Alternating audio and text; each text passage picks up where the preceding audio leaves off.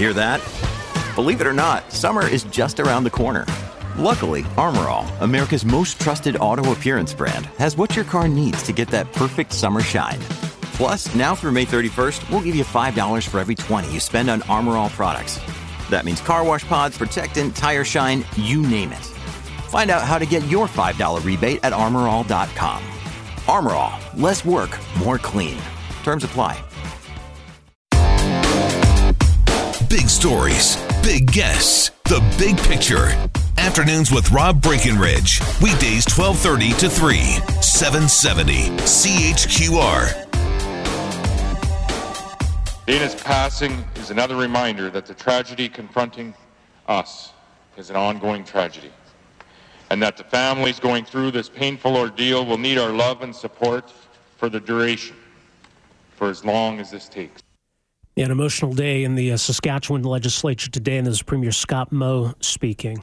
As uh, members of the Saskatchewan legislature unanimously passed a motion of condolence marking the death of the 16th victim in this horrible tragedy, uh, Dayna Brons.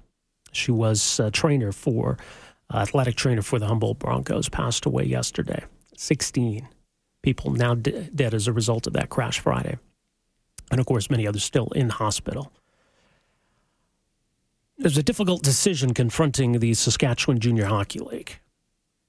It was Humboldt and Nipawin in the semifinal, with the winner to face the Estevan Bruins for the SJHL title. The winner of that game or series rather would go on to face the Manitoba uh, Junior A champion, and the winner of that would go on to the national championship uh, next month in BC. So what do you do? And I think to a lot of people, maybe that it should just, take a back seat. It's just a game. It doesn't matter. We're dealing with a, a human tragedy on a massive scale. Let that take precedent. But at the same time, this is what these young people have trained for. This is what they've devoted their life to. Right? This is why those members of the Humboldt Broncos family were on that bus. It was about the game that they love. Isn't it a fitting way to pay tribute to them? To play these games, to let these young men get back on the ice and do what they love? Doesn't that help them in a way? It's a difficult decision. And I realize the SJHL and its 12 teams are dealing with an unprecedented catastrophe. Not something that anybody ever hoped they'd have to deal with, or that there's a contingency plan to deal with. What do you do?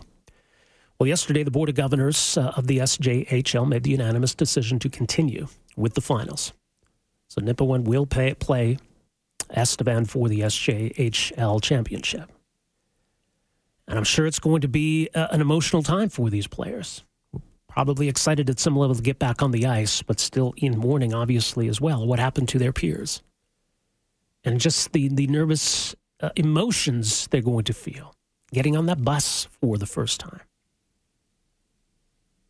There's going to be a lot of mixed emotions, I think, about this, but I think it's the right decision. And I think it can be a positive, and I think it can be a great way to pay tribute to the Humboldt Broncos and those affected by this tragedy. Well, joining us for some thoughts uh, on the decision the SJHL has made here, very pleased to welcome to the program uh, author and journalist Greg Drinnan, uh, who's covered junior hockey in Canada for some 40 years uh, and wrote a book uh, about the 1986 uh, bus crash that killed four members of the Swiss, Swift Current Broncos. The book is called Sudden Death incredible saga of the 1986 Swift Current Broncos. Greg, thanks so much for joining us here. Welcome to the program. No problem. Thanks for having me. Uh, you've certainly been of the opinion that that if done right, resuming the playoffs was the right decision. What do you make of where, where the league's at? Well, I, I am quite pleased that they made the the decision that they did. Uh, I don't want to say that I, uh, that, that they really didn't have any other choice because obviously, you know, there there was the other option of just just stopping it. Mm-hmm. Um, you know, first of all, uh, President Bill Chow and, and the guys who uh, who were on the board of directors with the SJHL, or the board of governors, they didn't never in their wildest dreams did they sign on for something like this. So I'm sure there was there never was a, a, a plan for uh, you know to to undertake or a plan that would kick in automatically if something like this happened. Um, but you know, it's life. Go, life goes on, and and there there were two other teams to to think about here: Nipawin and, and, and Estevan, and the players on those teams. And and uh, I, I saw a quote from the president of the Humboldt Broncos yesterday saying that uh, you know this was this was the right thing to do. That they had the Broncos support. They had to go ahead.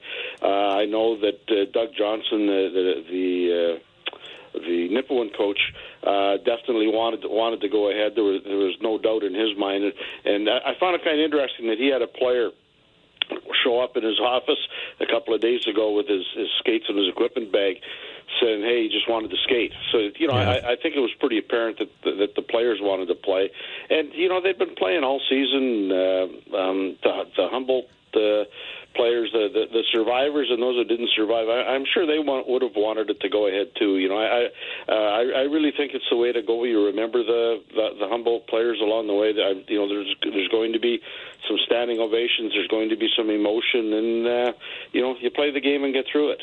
Yeah, you know, and I mean these, you know, these these players have been kind of in, in limbo, right? Uh, you know, not knowing whether they should pack up and go home for the summer. They've been still with their billet families. I think the teams finally did get back on the ice to practice this week, as I understand it. But I mean, even if people don't like this decision, I mean, a, a decision had to be made, right? Oh, exactly. And um, the winner of the of the SJHL final goes on to play uh, against the Manitoba Junior League champion in the Anavet Cup, and it's scheduled to start on, I believe it's April 27th. So there certainly was a timeline because if you're going to go ahead, you you know you've got to make room to play a best of seven series. So you've got to plan for all seven games, and you know it's it's, it's already the 12th, so they're down to you know roughly two weeks to to declare a champion, and and it, it's all. It, the whole schedule's on the calendar because it all leads to the uh, RBC Cup in Chilliwack next month. Yeah. So it's it's not like they that uh, they had time to dawdle and, and drag it out and, and all of that thing. And uh, you know, let me say one other thing.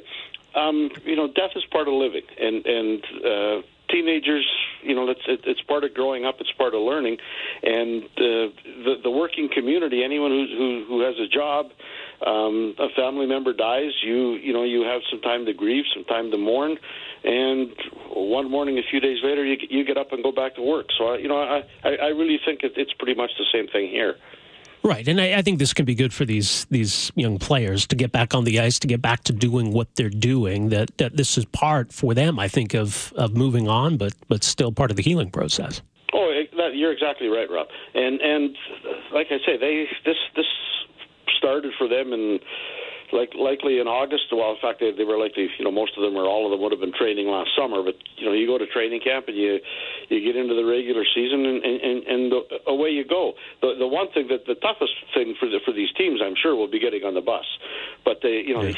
that that's what you do. You you ride if you're a junior hockey player, you know, a high school athlete, the university athlete sports clubs, everything. I mean, you you ride the bus. They're they're still the safest way to go, and uh, that certainly is, isn't going to stop because of this accident. But um, you you can bet that the first bus ride or the first couple of bus rides these kids take, there might not be any sleeping on the bus. Certainly not the way they're uh, likely accustomed to. Yeah, I think you're right. Um, you know, and it's important to note that the SJHL. this was a unanimous decision. That means, you know, the Humboldt Broncos as, as an organization are, are very much on board with this.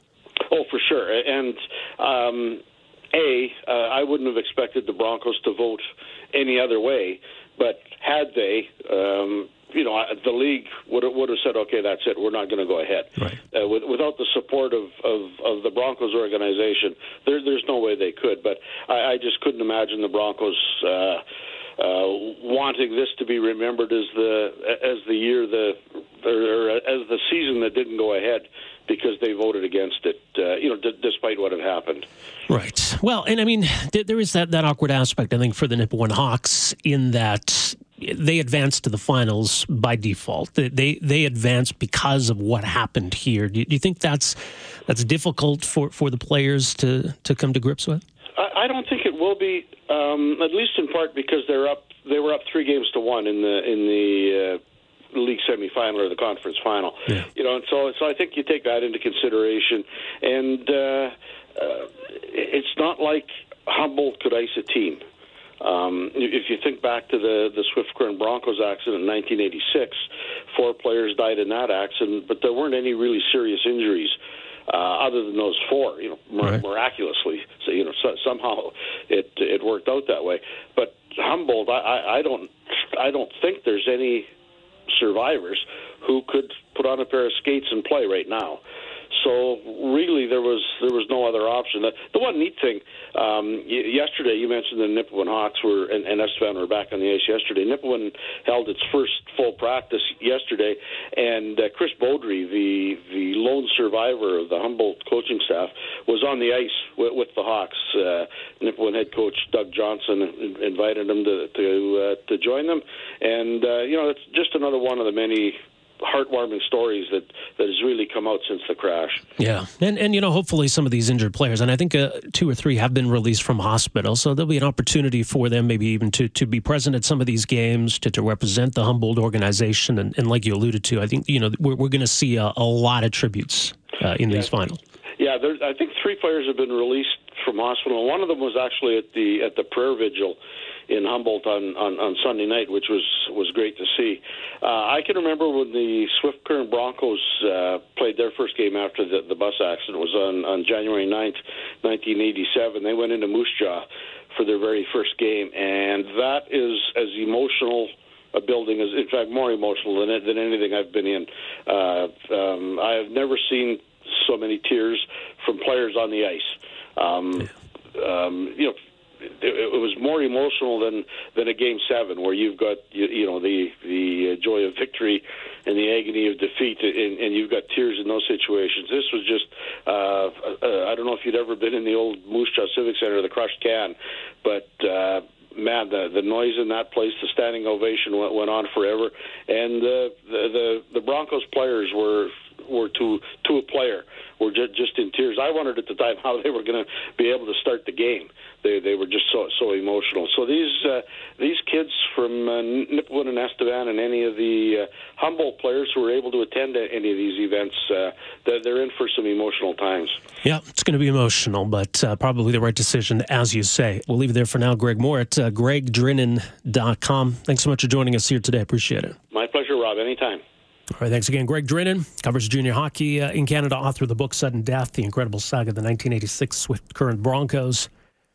All right, think back then, as he said, it was early 97, or 87 rather, when, when the team played its first game following that crash and how emotional that was. This is just, you know, that much, much bigger.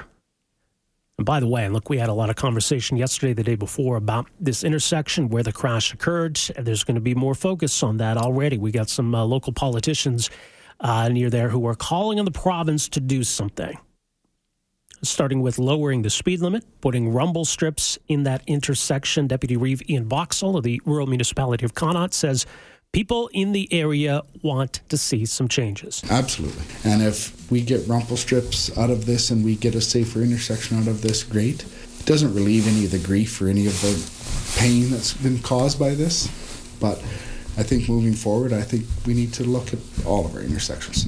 Is there something more that could be done? Absolutely. We're also asking that the government potentially look at all intersections in the province like this one, where you have two highways intersecting, and see if there's, you know, if this is in the wake of this, if there is something more that could be done at all of them in the province, because I'm sure this isn't the only one that's had fatalities.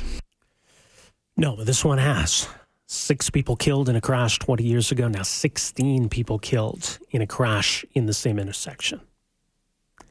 And you, you can be sure that some kind of changes is coming.